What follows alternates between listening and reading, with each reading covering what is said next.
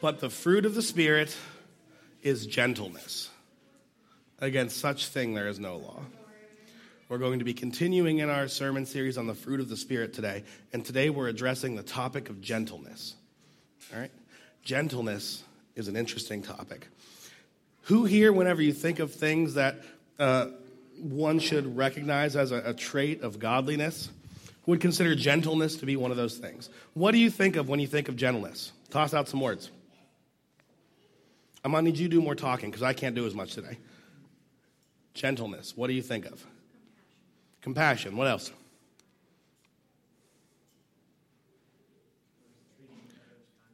Mercy. Treating others kindly. I like yours. We'll get back to it. What else do we got? Tenderness. Uh, what about softness? Right? So, fun story in our culture, gentleness is not generally considered a good thing, right? I mean, look at the people that we look up to on things like TV. Uh, there's, there's House. Of course, I'm going to give you references from at least 10 years ago because I have a Netflix subscription, so I watch nothing recent, okay? There's House, right? We love House. He was not a gentleman. Psych. I love Psych.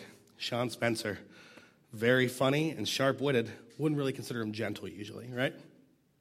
Think about any uh, Sherlock, if you want to go more recent, right? Sherlock on the BBC. How gentle is Sherlock? Or Watson, for that matter, right? We tend to think of our heroes as abrupt and hard and quick witted and uh, so good at what they do that it doesn't matter how harsh they are. And they somewhat have a right to be harsh, right? Because all of the other people around them are just too dumb to understand what they're saying, right? We see harshness as something that we appreciate. My goodness, if you don't think that's a cultural thing, just look at who won the previous election. I don't know if, like, his politics aside, whether or not you agree or disagree with his policies, we can pretty much all agree that gentleness is not one of that man's main qualities, right? All right? We don't think of gentleness often as something to be admired. Fun story, though. Within uh, Greek culture, especially, this concept of gentleness is not something that was always looked down upon. Gentleness could be a trait of a strong character or a trait of a weak character, right? And largely that's because people who are strong can choose to be gentle, right? And so a strong character can show gentleness, and it could be a good and qualifying quality thing. Or a weak person can be forced to show gentleness because harshness will just get them punishment, right? It was kind of a neutral concept. It could be good or bad depending on the individual who was displaying it. Which way do you think it's likely Paul was speaking about it? Whenever he is quoting the fruit of the Spirit.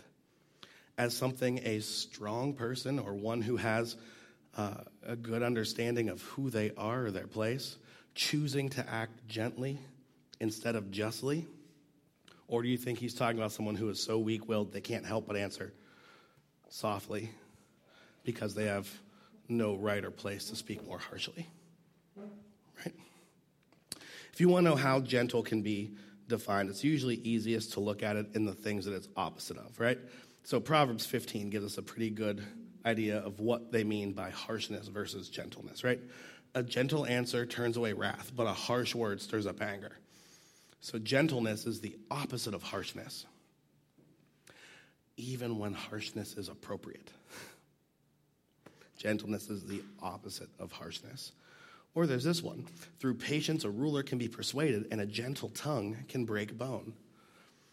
Gentleness can be a sign of strength, and it can be used in such a way as well, right? But gentleness is this gentleness is the choice to not respond in a perfectly just manner, generally with your words, right? So, for example, if my daughter were to come up to me and be like, Dad, what's up? See that tree over there? Yeah. That tree is made of candy. I could respond harshly, no, that's dumb. That's the stupidest thing I've ever heard. Why would you consider a tree made of candy? You're going to eat tree for the rest of the week. And you'll tell me if it's candy. All right? I don't know, right? I'm not really good at harsh. Okay? I, I am, actually. I'm sorry. I'm not good at making up harsh things. All right.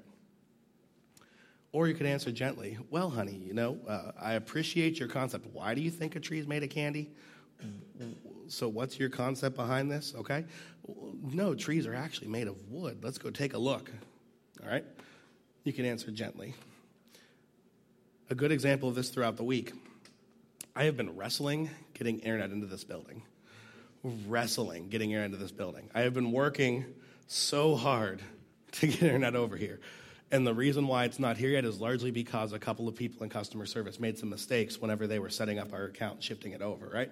They didn't put one thing in right, so it got rejected by their quality people. Then they didn't look at it, and they waited two days. And I called them. They're like, oh, it got stuck. And I called back, and they're like, well, you going to fix it? And they fixed it. And then they didn't notice they did something else wrong, and the same thing happened. And it's just been an ongoing process getting this done, right? Now, at some point or another, it would be reasonable and right for me to call back angry and to begin unloading on these customer service agents, right? Uh, at least the ones who caused the problem at first. It could be reasonable, right? But fun story for five years, whenever I was first a pastor, I worked phone customer service for FedEx, okay? And I have dealt with mistakes that I've made that cause people issues, and I've, just, I've dealt with things that aren't even my fault that have caused people issues. And I've dealt with people over the phone for years. So, one thing I decided to do after I was done with that job forever, and oh, it was wonderful when I was done with that job forever. But whenever I was finally done, I made a point to decide that I'm always going to be gentle whenever I'm speaking to people over the phone, specifically customer service agents, because they get a hard enough job already.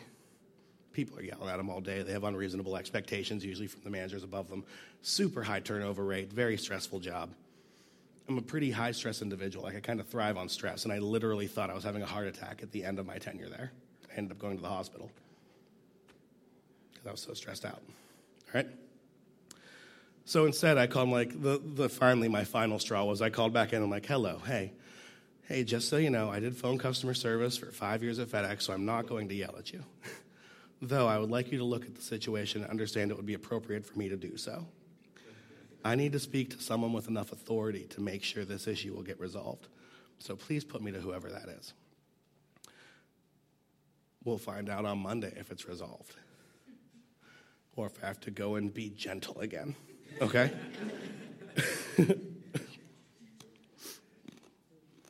gentleness is making a decision to not act as harshly as justice may allow. Okay? Harshness could be a reasonable response in the world.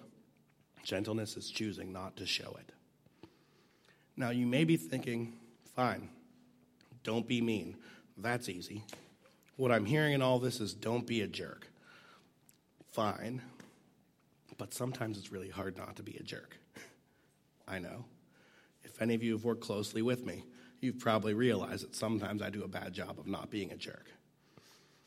I would contend if you looked at me 16 years ago and worked with me then versus working with me now, I have come a long way in not being jerky. Christ has brought me a long way. But you may be wondering what does this have to do with the gospel? What does this have to do with being a follower of Christ? What does it have to do with anything? Right? Fun. Matthew 21 5. Say to daughter Zion, See, your king comes to you gentle and riding on a donkey and on a colt, the foal of a donkey.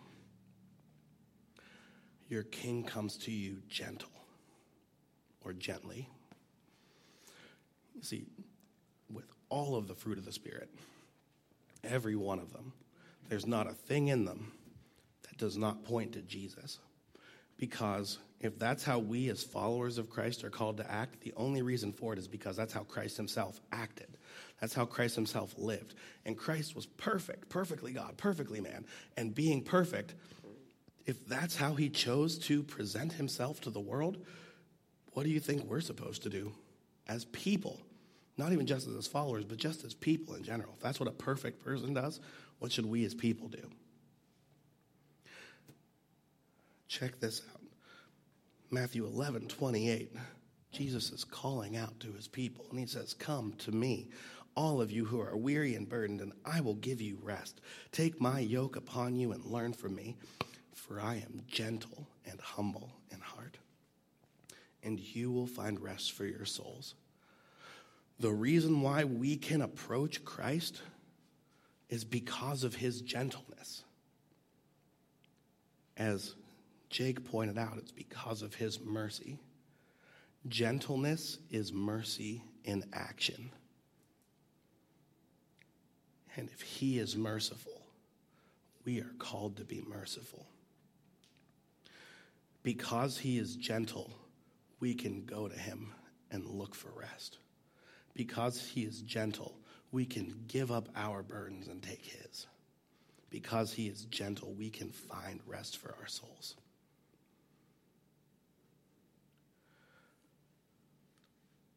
Want to see one of my favorite places to see a demonstration of Jesus' gentleness?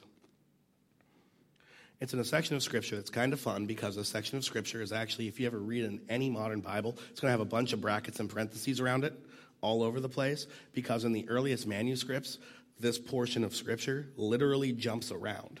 Okay? So it's sometimes in John 8, it's sometimes after John 7 26. It's actually in like very rare circumstances, but in a couple of early manuscripts, it's actually in Luke. okay? So it's a section of scripture, it's a story about Jesus that likely was not in the original gospel accounts. But the church, from time immemorable, has looked at this section of scripture and said it is valuable and worth remembering because it points out something about Jesus. And so it has become canonized along with the rest of scripture, even though we don't quite know who wrote down this memory of what Christ did.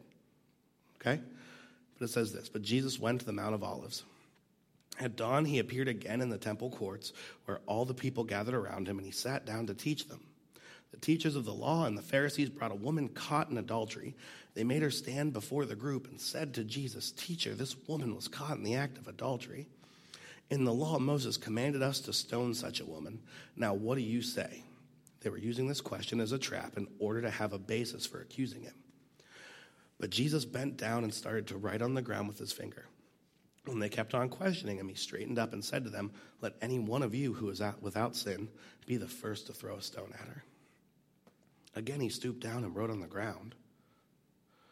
At this, those who had heard began to go away, one at a time, the older ones first, until only Jesus was left, with the woman still standing there. Jesus straightened up and asked her, Woman, where are they? Has no one condemned you? No one, sir, she said. Then neither do I. Go and leave your life of sin. You see, in this story, we see someone confronted with sin. And there's a whole bunch of things that are messed up with the story. The first being that if they caught her in the act of adultery, who did they catch her with? Where's that person? Okay? So they're trying to punish one party for adultery and not the other, which is interesting in and of itself and they bring her and throw her before Jesus, who is claiming to be an authoritative teacher and claiming to speak as one who has the authority to interpret the laws of Moses, right? And they're doing this because Jesus himself has proclaimed many things throughout his ministry, including things like simply seeing someone or lusting after someone is the equivalent of adultery. So Jesus is harsh in the way he uses the law, right? And so they bring this woman to him and say, Look, the law of Moses says we're supposed to kill her. You're supposed to stone her to death. Fun story they were not legally allowed to stone her to death because the Romans had taken over at this point, and the Romans instituted a law wherein they're the only ones who are allowed to effect capital punishment. That's why the Jewish people threw Jesus before Pilate, as opposed to killing them himself, killing him themselves. Okay? So they were bringing Jesus over and saying, "Ha we've trapped you. You're supposed to kill this woman, and you've been a teacher of the law and proclaiming it, but you can't." And honestly, in Roman law, general adultery usually won't get you the death penalty. And so if you say hand her over to the Romans, you're giving up God's law. If you say kill her now, you're breaking the law, and you're not supposed to do that either. Haha, we got you. Because sometimes the teachers of the law were super jerky and willing to use a random person's life as a pawn to try and get a teacher thrown out, which really kind of sucks. Just throwing that out there. But Jesus could have spoken harshly, both to the woman who was caught in adultery, because he has the right to, but he also could have spoken super harshly to the people who were trying to trap him, right? He could have just ripped them a new one. If you don't think Jesus could have pulled them apart and broken down their argument, you haven't read much of what he said. He could have destroyed their arguments easily. In the same way, he could have just like snapped his fingers and had angels show up behind him. Like he can do whatever he wants. He could have been so harsh to them. And his response is to stop and not respond and just sit down and start writing in the dirt. We have no idea what he wrote. Doesn't matter really. He's just writing on the ground. And then he says, Let the one of you who has no sin be the first to cast a stone at her. If you've never done anything that's worthy of death, you go ahead and throw that first stone. And Jesus can say this because he knows them intimately and deeply. Not a one of them is guilt free. None of them are guiltless. And so he can yell to them, he can say to them, Feel free to throw a stone if you don't deserve one as well. Because he knows no one can then. And the wisest ones at first, the oldest ones, get what he's saying and say, oh crap, and drop their stones and walk away. Always funny we look at people, they tend to mellow out in their oldness, right? They gain a little bit of wisdom as they get older, usually. And then he's left standing with this woman who was caught in adultery. And he looks up at her and he says, Where are they? Where'd everybody go? Did no one condemn you? And she says, No. So she's left standing and facing the one person who could have thrown a stone at her if he wanted to. The one person without sin. Not saying he ever would. Like, I'm pretty much arguing right now that would have been completely outside of his character to do so.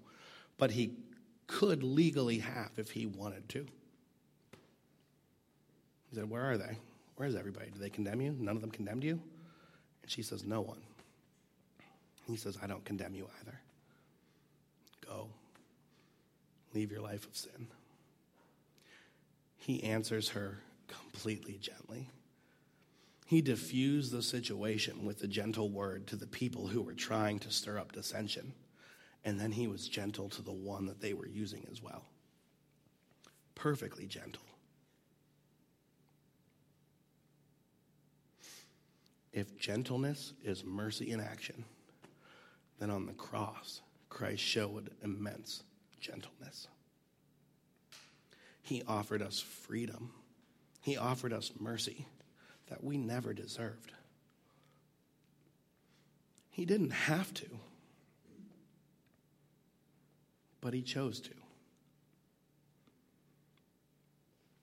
He chose to show mercy whenever mercy is not a requirement. Honestly, it wouldn't be mercy otherwise. Then he calls for us to be merciful like him, to speak and be gentle like him. See, Christ showed immense gentleness. The one person who could, without failing, who could, without any issue, have chosen to not act out in gentleness. He could have acted out in judgment and harshness and wrath. He chose instead to act out in gentleness, in perfect love. That's the essence of the gospel. He is gentle to you because he loves you. If you are ever wondering if you just feel worthless and broken and sinful and like a horrible human being, please know that Jesus loves you and looks upon you with gentle eyes. And yes, he doesn't like your sin but He loves you. He cares about you.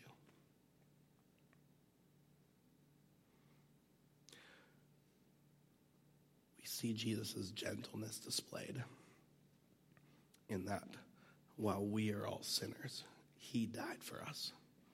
And that while we are still all sinners, whenever we see him in paradise, he will look at us and say, Well done, good and faithful servant. Not because he's looking on us, but because he's giving us what he deserves. If that's how your God treats you, how are you called to treat others? Well, check this out. In 1 Peter 3 15 and 16, we see this. But in your hearts, revere Christ as Lord. Always be prepared to give an answer to everyone who asks you to give a reason for the hope that you have. But do this with gentleness and respect. Always be prepared to give an answer to everyone who asks you to give the reason for the hope that you have. Do so with gentleness and respect, right? This quality is what separates a loving and godly church that teaches good theology from a hellfire and brimstone church that goes out and like pickets random funerals. To an extent, both are saying the same thing. Jesus is your only hope. You need him. He is what the world needs, and without him, the world is crap and horrible, right? To note, that is the theology we teach. You need Jesus, and the world sucks, right? The difference is that we say so gently and with respect, whereas they're going and basically celebrating their harshness. They revel in the fact that they're hated, and they try to instigate further hatred or enmity between the world and themselves.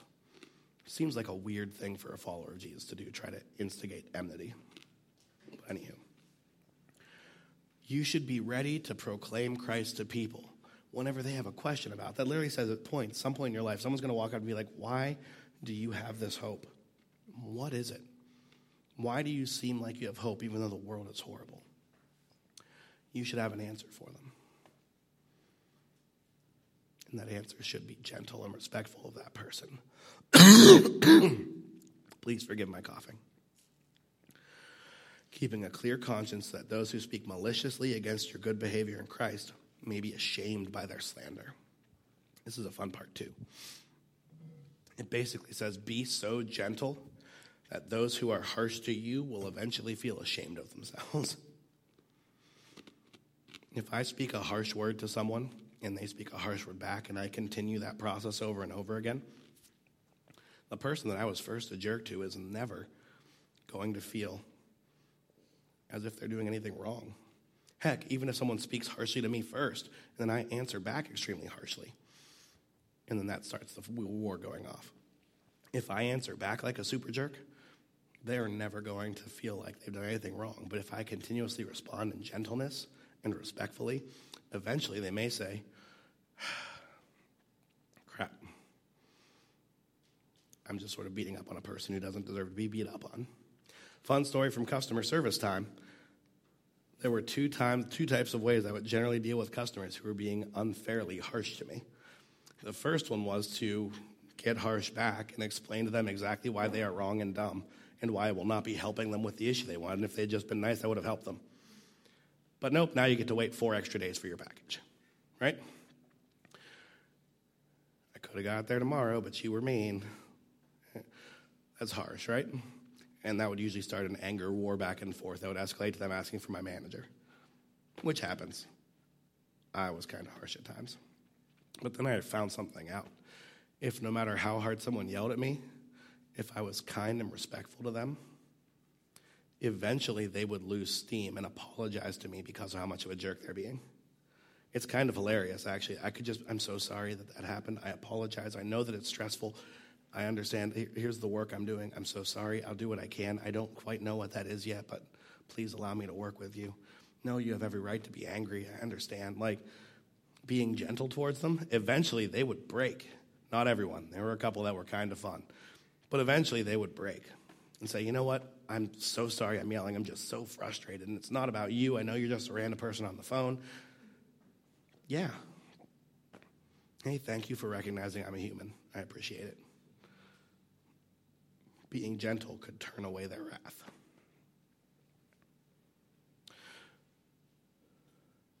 as a follower of Christ, you should be gentle with those around you, because in doing so, you may turn away their wrath. They may be more likely to hear what you're saying and hear about the God you're proclaiming. How much are we supposed to do this? Check this out. In one of Paul's big buildups, he says, Therefore, as God's chosen people, holy and dearly loved, clothe yourself with. He literally says, Since you are God's people, chosen by Him, holy, loved. That's who you are. Literally wrap yourself in these things. And he says, compassion, kindness, humility, gentleness, and patience. This should be what people see when they see you. You should literally put these things on every day. It's amazing how many times I hear Christians talking about how I wake up every morning and throw on the armor of God, but I rarely hear Christians say, I wake up every morning and clothe myself in compassion, kindness, humility, gentleness, and patience. But that's what we need to do every day if we're going to be reaching out to a world who is in some way, shape, or form in strife with God. Bear with each other, forgive each other. And if any of you has agreements against someone, forgive as the Lord forgave you. He literally ties your forgiveness to his own as well. The mercy you show should be the same as the mercy he showed you. Then my favorite is over all these virtues, put on love, which binds them all together in perfect unity. The thing that makes these virtues matter is the way in which you love. So show your love. So, what's my takeaway in this? Simple one is this. Remember again that the fruit of the Spirit are things that Christ brings out in you as you grow as a follower of His, right? It's work that He does in your life and grows in your life. So you can try and mimic it or force it, but if you're trying to do it in your own power, you're kind of just missing out on the entire purpose of this. It's about submission to Christ Himself, right? If you lack a gentle spirit, it's likely not because you're just being mean. It's probably because you still haven't submitted your whole self to Christ. So do it. Give yourself over to Him. Submit to Him. Ask Him for your help, for, for help. Ask Him to build up gentleness in you. Pray that He would empower you to be good and kind and gentle to a world that is around. And then, honestly, guys, practice it as best you can because He will grow it in you, but you can choose not to do it, right? He can be making you a gentle person, and you can choose to say, even though I know I'm supposed to be gentle, my personality says I want to be harsh, so I'm going to be harsh. Be willing to give up that part of yourself if necessary. I want you to do one thing this week. Pretty much everyone in here interacts with someone on a customer service basis, right? You interact with waitresses, waiters, baristas, phone customer service people, uh, someone else who is in some way, shape, or form working in a service industry and kind of working for you, right? There's this weird phenomenon that happens among people whenever we have someone working for us, quote unquote. We tend to think we can treat them like dirt because they don't matter. They work for me. I can throw poo at them if I want to. Please don't throw poo at your service industry people. Throwing that out there. Huh? Yeah, just throwing it out there. Not like poo. All right.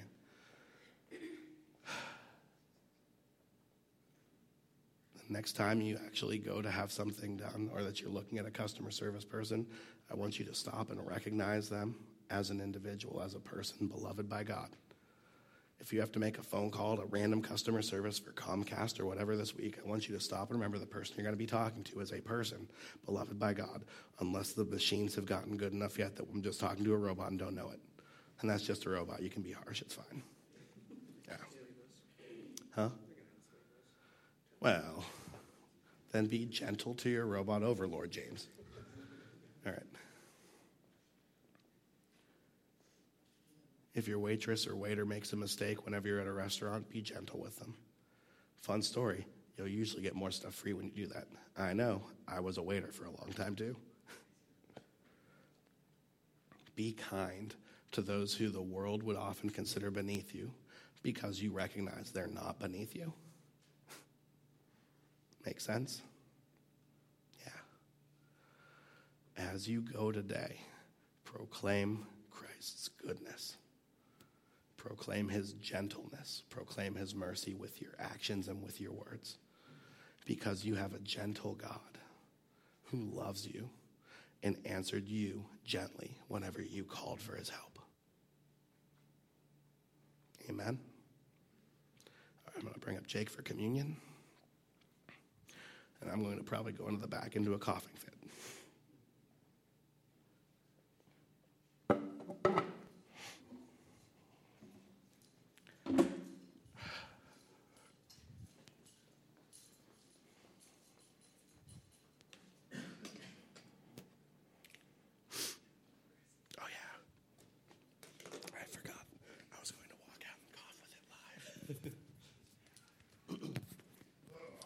So you get to go from one sick pastor to another sick pastor. Um, but uh, in the in the mindset of gentleness, um, I initially always think when we do communion and stuff like that, in the aspect of what Christ gave, and I think of um, the thief on the cross and the response that Christ has that you'll enjoy eternity with me today. Um, it's not a um, when you do this right, when you submit appropriately, when you you know got rid of the sin in your life. It was a recognition of who Christ was and that submission of just like I recognize him as Lord and Savior, and He is just as much entitled to the eternal kingdom that we are. Um, so there's that one perspective. This is how Christ responds to someone that is literally being crucified, and his response is, "You get rewarded based off of what I'm doing." Um, another one is um, David Platt. I think it's in his book Radical he talks about um, the distinction of our faith um, compared to the other world religions. And one of the biggest distinguishing factors of Christianity is forgiveness, mercy, and gentleness. Um, is that this is how we're called to respond. And what he talks about is he was sitting down, sounds like a bad bar joke, but he was sitting down with a, um, a Muslim and a Jew, and they were, um, or a rabbi rather, wouldn't just be a Jew as a rabbi, and they were discussing about how all religions lead to the same God, right? So they all lead to the same source. So say God's like on this mountaintop, uh, and if you all go to the mountaintop, it just leads to the same God. And then what Platt said back in response is like, but consider the fact that in Christianity that God left the mountain and walked all the way down and met you at the bottom and said, okay, I'm going to carry you up. That's the, there's a distinction there. One, you are working towards it. The other, it doesn't matter how much you work towards it or not. Christ has already done it. So this idea of gentleness, this is how Christ responds. This is what separates us from other world religions. Um, and lastly, um, I think of when Chris did the restaurant stuff, that was the first job I really had. And uh, there's these old ladies that would come, and we used to call them the fish ladies. And they would complain about everything. The fish was never good, no matter how well prepared it was. Um, the room was always too cold or too warm. Um, they were never sitting in the spot that they wanted. And so eventually it got to the point where um, people were getting so irritated that people were like, Jake, if you just take care of them, and you serve them in the sense of being their waiter, like we will do all your nighttime like closing stuff. And I was like, all right. So initially it wasn't out of gentleness that I was going to do this. It was like, I don't have to do any work for tonight, you know? So I go to their table and she starts freaking out and stuff like that. I was like, well, do you want me to move you to another table? And she's like, yeah. And I said, well, where would you like to go? And so we went to wherever they wanted to go. And she's like, oh, it's too cold. And it's like, okay. Um, now keep in mind there's other customers around here. They might get too hot, but I'll turn it up. What temperature do you like? They're like this, okay. And so she goes through that. And I said, now for your fish. I said, I know every single time we make it, it's never made the way that you want it. So I said, how would you like it made? she said, you know, whatever. And so at that point, it was a really small restaurant, so I was both the cook and the waiter. So I went in the back, made it, made it how she wanted it, brought it back out. She still didn't like it, but she said it was better than what it was before. And so we continued to do that. Um, but as she was eating, I noticed that she was choking on her food, and she was getting it all over herself and stuff like that. And God just compelled me, just like, I call you to give wholly of yourself and submit wholly, not just in the things that she's irritated about, but see the needs that she has, or even the ones that she has that she's not even talking about. So I went out and I got this bib for her. And I went out there and she asked me to put it on her. So I put this bib on her. And at that moment, she just started like breaking down and was just like, no one's ever shown me that sort of compassion. No one's ever shown me that sort of care. In the following weeks that came, she was no longer this angry fish lady anymore. She was nicer to the other waiters and stuff like that. And the moral of the story is I only got a tip of four quarters. No, that's not the moral story. But the moral story is that like sometimes God will call you and compel you to keep giving and giving, and to the point of you're recognizing what they need or what they may want beyond what they're asking for. So as we encounter many people, whether it's the service industry or just even people within our church, um, responding with that gentleness and not holding previous grudges of, you know, well, this is how they've acted before in the past, or this is a sin that they may have committed recently, or this is something they've done against me. Um, I get to do it weekly when I play Destiny with Lambert and Dave, you know, like where we'll be playing, I'm just like, why'd you do that, you know? So, um, but you can practically do it in everything that you do. Recognize that there's a moment where that anger can flare up, where the frustration can flare up, that harshness can flare up, and being able to recognize that is one of the first steps of saying, okay, now this is an opportunity to be gentle. When that anger hits, think this is a response of mercy, not a response of let me just lash out.